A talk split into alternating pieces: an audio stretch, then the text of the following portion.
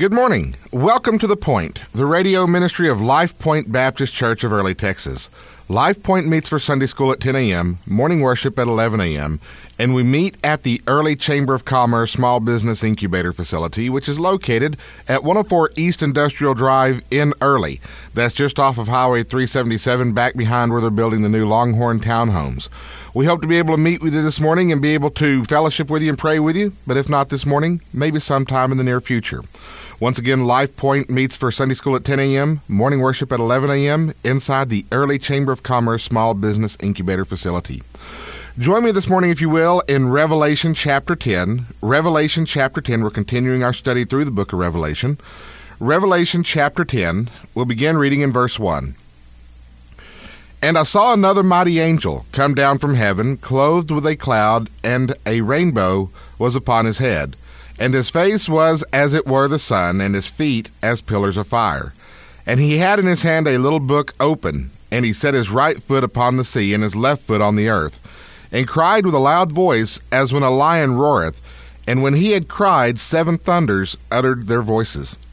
And when the seven thunders had uttered their voices, I was about to write, and I heard a voice from heaven saying unto me, Seal up those things which the seven thunders uttered, and write them not.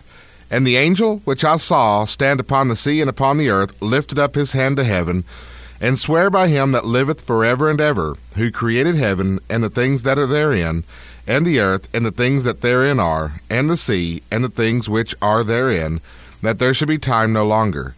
But in the days of the voice of the seventh angel, when he shall begin to sound, the mystery of God should be finished, as he hath declared to his servants the prophets. And the voice which I heard from heaven spake unto me again, and said, Go and take the little book which is open in the hand of the angel which standeth upon the sea and upon the earth. And I went unto the angel, and said unto him, Give me the little book. And he said unto me, Take it, and eat it up, and it shall make thy belly bitter, but it shall be in thy mouth sweet as honey. And I took the little book out of the angel's hand, and ate it up, and it was in my mouth sweet as honey. And as soon as I had eaten it, my belly was bitter. And he said unto me, Thou must prophesy again before many peoples, and nations, and tongues, and kings. The book of Revelation is about the great revelation of Jesus Christ when he returns to this world, when he returns to this earth.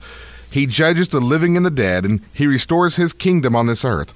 The book of Revelation is about Jesus Christ returning to this earth and revealing him to the entire world.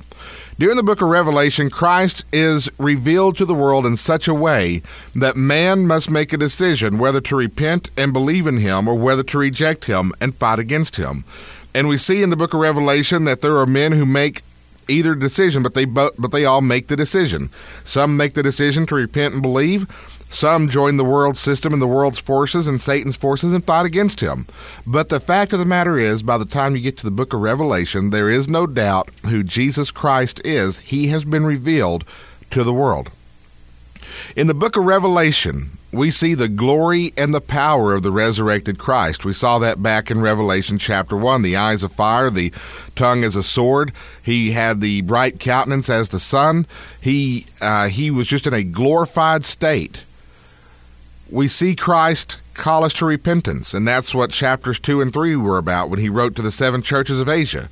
Those letters were a call to those churches to repent, and by extension, they were a call to us to repent as well we see Christ call the world to repentance through the uh, through the opening of the scrolls, the breaking of the seals, the uh, blowing of the trumpets, and then we see as we begin to look at in this current uh, chapter, and as we begin to transition here in the book of Revelation, we see the coming judgment.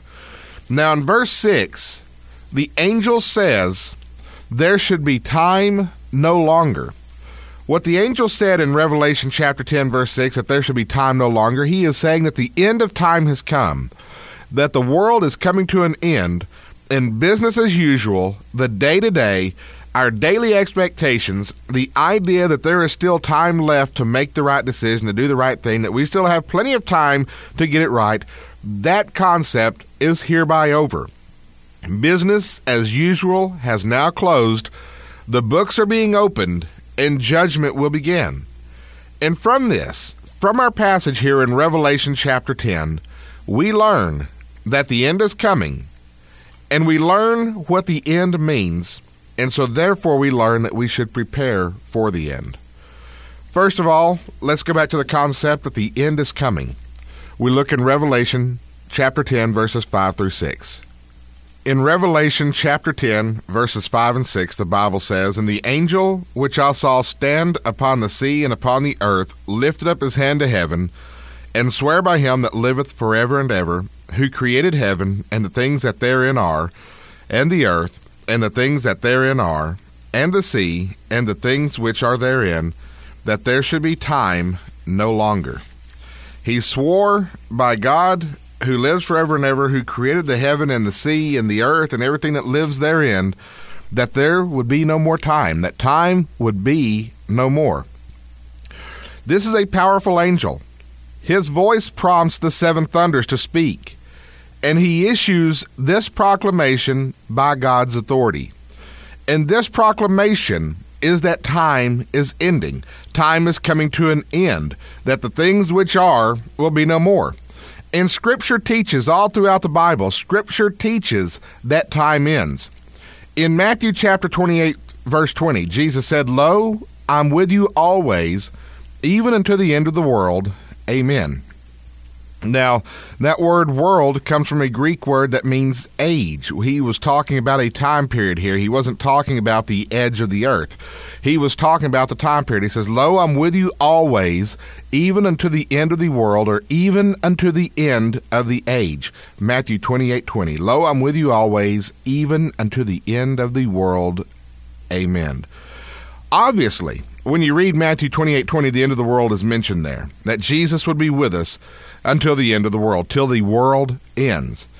But the context of Matthew 28 20 is the Great Commission. In the Great Commission, we were told to go ye therefore to make disciples, that is, to teach all nations, to baptize them in the name of the Father and of the Son and of the Holy Ghost, and to teach them whatsoever things Christ has commanded us. That's to indoctrinate, that's to teach the Bible, that's to teach people about their salvation and about their beliefs. We were commissioned as Christians, we were commissioned as churches to go out and carry out the gospel to the world and to make disciples of all people and to disciple people and to teach people. That's what we were commissioned to do. That was the commandment that Jesus Christ gave us in Matthew 28 19 through 20. And we look at that, we say, okay, go ye therefore, teach all nations, baptize them, and then teach them whatsoever things Christ has commanded us. But when you look at that last sentence in Matthew 28 19 through 20, where Jesus says, Lo, I'm with you always, even unto the end of the world, or unto the end of the age, or as the world ends. What Jesus was telling us there is that there is a time frame, there was a window of time in which we have to work. And what the angel is saying here in Revelation chapter 10 is that that window of time is closing. The time that we have to do the work of the Lord, to be obedient to the Lord, to follow the Lord, to trust the Lord, to do the Lord's will in our lives. The window of time that we only have a window of time to do that in, by the way. There is a time limit. We don't have eternity to get it right. We have a period of time in which we have to live on this earth and do what God wants us to do. And at some point, that window will close. Now, in Revelation chapter 10, the angel said that there would be time no more, which means that the window of time for everybody is closing at the same time. But on an individual level, we only have a window of time to do what God wants us to do with our lives while we're here on this earth. And even if you don't live to see the day that time comes to an end, your time on this earth will one day come to an end. So we need to do what Scripture teaches and redeem the time. The Bible tells that in the tells us that in the book of Colossians to redeem the time because the days are evil. What that means is to make the most of the time that you have left because Scripture teaches that our time will end. Either our individual time will end when we close our eyes in death, or we'll live to see the day that the Lord ends time and brings about his judgment upon all men. Now, as we do that, we need to remember that when this time comes, that the Lord closes the books, that the Lord closes business as usual, that time comes to an end, we need to remember that everything that we see around us and everything that we have and everything of this world suddenly dissolves. We need to realize that we will recognize at that time, we need to recognize that we will realize the day that everything that we thought was so important will suddenly be shown as temporary as it really was. We look in 2 Peter chapter 3 verse 11. 2 Peter chapter 3 verse 11 says, "Seeing then that all these things shall be dissolved, what manner of persons ought ye to be in all holy conversation and godliness? Seeing then that all these things shall be dissolved." Look around you. I had a friend I used to work with back in East Texas at a radio station there, and he said that um, he used to say, Look around you and realize that everything you see is only temporary. Look around you and see everything that's around you. Look, maybe you're in your home this morning, you're listening to this broadcast on your home. Look around your house. And as you look around your house, you'll see some expensive electronics, you'll see some nice furniture, you'll see uh, pictures, family keepsakes, I don't know, whatever you keep around the house. The car out in the garage, look around and realize that all of that stuff that you are looking at is temporary. The only thing in your life that is eternal is yourself and those around you. The day is coming when the things that we once saw as being so important will one day no longer exist. My grandparents lived back in the day that fine china was a big deal. That, you know, you had the dishes that you ate on every day, then you had the fine china. The fine china stayed in this special china cabinet. You could look at it through the glass doors on the china cabinet, but we only got it out to use, I think, once, and that was at a special Christmas dinner one year, and then we never used it again. Um, it was very precious. It was very special to them that fine china is temporary. My grandparents have now gone on to be with the Lord. I can guarantee you that the last thing that they're thinking about right now is that fine china. Things that we once saw as being so important will one day no longer exist. Perhaps you're looking at your career, your work. Maybe there is an enterprise an endeavor you're taking under, and you are trying to accomplish as much as you can. You are trying to uh, make your mark on the world believe it or not, most of your accomplishments are temporary.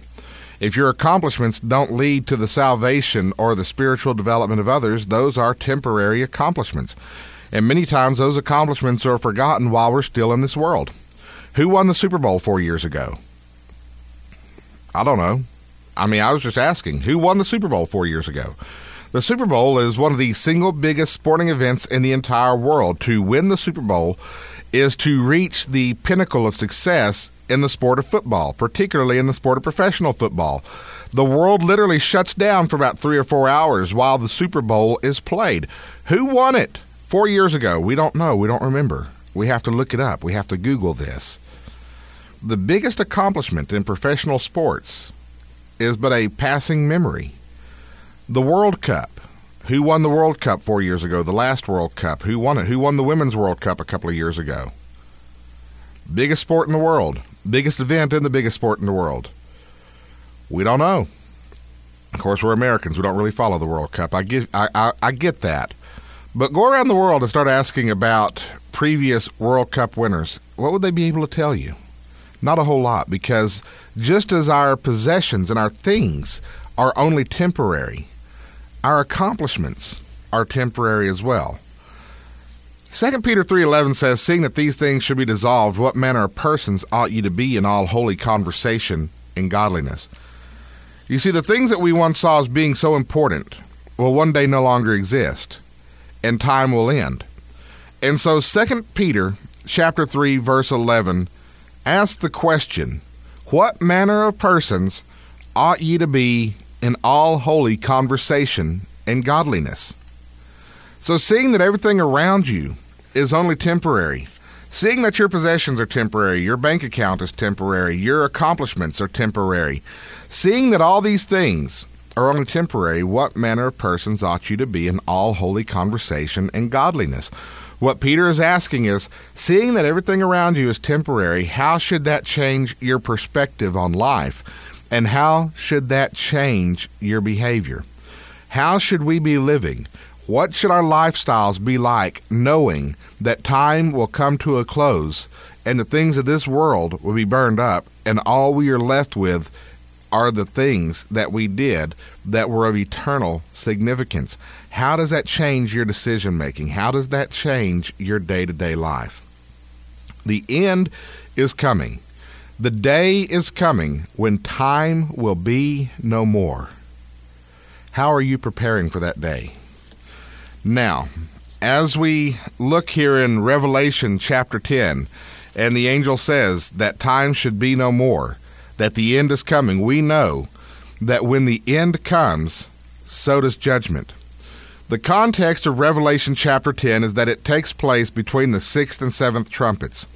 Now, we studied the trumpets last week. The first six trumpets warned of the coming judgment of God and called men to repent. And what we see at the end of Revelation chapter 9 is that they didn't repent. Chapter 9, verses 20 and 21 tell us, And the rest of the men which were not killed by these plagues, yet repented not of the works of their hands, that they should not worship devils and idols of gold and silver and brass and stone and of wood, which neither can see, nor hear, nor walk, Neither repented they of their murders, nor of their sorceries, nor of their fornication, nor of their thefts. The people in the book of Revelation that saw the first six trumpets, that saw and heard the Lord's call to repentance and his warning of the coming judgment, they didn't repent of their idolatry, of their worship of demonic spirits, of their idols, of materialism. They also didn't repent of their murders. It was still a violent society. There was still a lot of hate in that society. They didn't repent of their sorceries. Now, you hear the word sorceries, and you think of Mickey Mouse in the video The Sorcerer's Apprentice, where he programmed the broom to carry the water for him, and then you know the broom somehow reproduced. I think he got an axe to try to stop it, and he chopped it up, which created a whole bunch of other brooms, which cr- brought more water, which created a flood. And you think of Mickey Mouse with that little sorcerer's had on, but when the Bible says the word sorceries, that they repented not of their sorceries, the Greek word that sorceries was trans, was translated from is a Greek word pharmakia. And pharmakia is the word that we get our modern day word pharmacy from. The sorceries that they didn't repent from was drug abuse. And so, this is another area where the Bible teaches us against drug abuse and against using substances in order to obtain a euphoria. This is where the Bible teaches us against getting high. The people in the book of Revelation, they were getting high, they were using drugs, and even with everything going on around them, they didn't quit. They repented not of their fornication, that's sexual immorality, and they repented not of their thefts, they, they were still thieves. And so, the people of that day, did not repent. And so what happens is that the seventh trump will be sounded, and the seventh trumpet will bring God's judgment. Between the sixth and seventh trump here in chapter 10, we're told about this little book. Now, books keep records, and it's by the record that we are judged. You see, when we are judged, the book, when you are judged, when I am judged, this will be down on an individual level. When we're judged, our book will be opened, and our record will be shown. Our sin will be shown. Our sin will be discussed. And not only our sin and our overt acts of sin, but the things that we did that may have seemed good to everybody else, but underneath we had sinful intentions and we had sinful desires. But the record will also show that day whether or not that sin has been covered by the blood of Christ, whether or not you know Jesus Christ is your personal Savior. The record will also show, show that. And that's how you'll be judged. In Revelation chapter 10, verses 9 and 10, the Bible says, And I went unto the angel and said unto him, Give me the little book. And he said to me, Take it and eat it up, and it shall make thy belly bitter but it shall be in thy mouth sweet as honey. And I took the little book out of the angel's hand and ate it up, and it was in my mouth sweet as honey, and as soon as I had eaten it, my belly was made bitter. Now, that bitterness of his belly, the bitterness of his stomach, that's being upset at the stomach. You can probably figure that out on your own without me telling you that. But he eats this book, and as he's eating it, it's really sweet to the taste, but then he gets sick to his stomach. Have you ever done that? Have you ever eaten something that was very delicious that you enjoyed that ultimately made you sick at your stomach? Have you ever overindulged in ice cream? And this is some really good ice cream. I've got to have some more of this ice cream. And then after you ate all the ice cream, your belly was like, "Hey, that's too much ice cream, man." You start to feel a little, a little sick. Has that ever happened to you? Um, maybe you overdid it on, on Mexican food or Chinese food or, or, or, or whatever. You, you've probably experienced this. And so we have the book. The book symbolizes judgment. The book symbolizes God's plan and his will being unrolled. And John is told to eat the book. And as he eats the book, it's going to be sweet to the taste, but it's going to make his belly bitter. Now, the bitterness comes from the sin committed by mankind, comes from his own sin. The bitterness comes from sin and the destruction brought on by sin. The bitterness comes from knowing what the judgment of God brings and the destruction that will come by the judgment of God, which is brought on by sin. Have you ever seen an ordeal that should have never happened? Have you ever seen something happen, some horrible event happen, and it just shouldn't have happened? Like if all those involved in this situation would have just made the right choice at some point along the way, none of this would have happened. If this man would have just stopped at the stop sign, if he would have just stopped at the stoplight, if he would have put the gun away, if he would have not done drugs for 10 years of his life, if he would have actually gotten up off the sofa one day of his life and went out and got a job. I mean, have you ever seen something happen that made you so sick to your stomach? And one of the things that really aggravated you about that situation is that it didn't have to happen. It wasn't an unforeseen event. It was something that everybody could see was going to happen, but those involved just wouldn't make the right decision.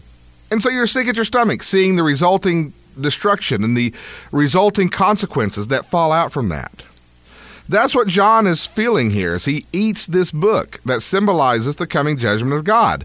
It's sweet to the taste, the sweetness is coming from the fact that he knows that he's going to be delivered. The sweetness comes in the redemption that is in Christ Jesus. The sweetness comes in that he knows that for him and for his friends who were also apostles and for his followers at the church at Ephesus and for those who were close to him that he knew and he loved and he fellowshiped with, the sweetness was in knowing that they all knew Jesus Christ as their personal Savior. So that they would be rescued from the judgment of sin, that they would be spared God's wrath and judgment, that they would be delivered. That's the sweetness.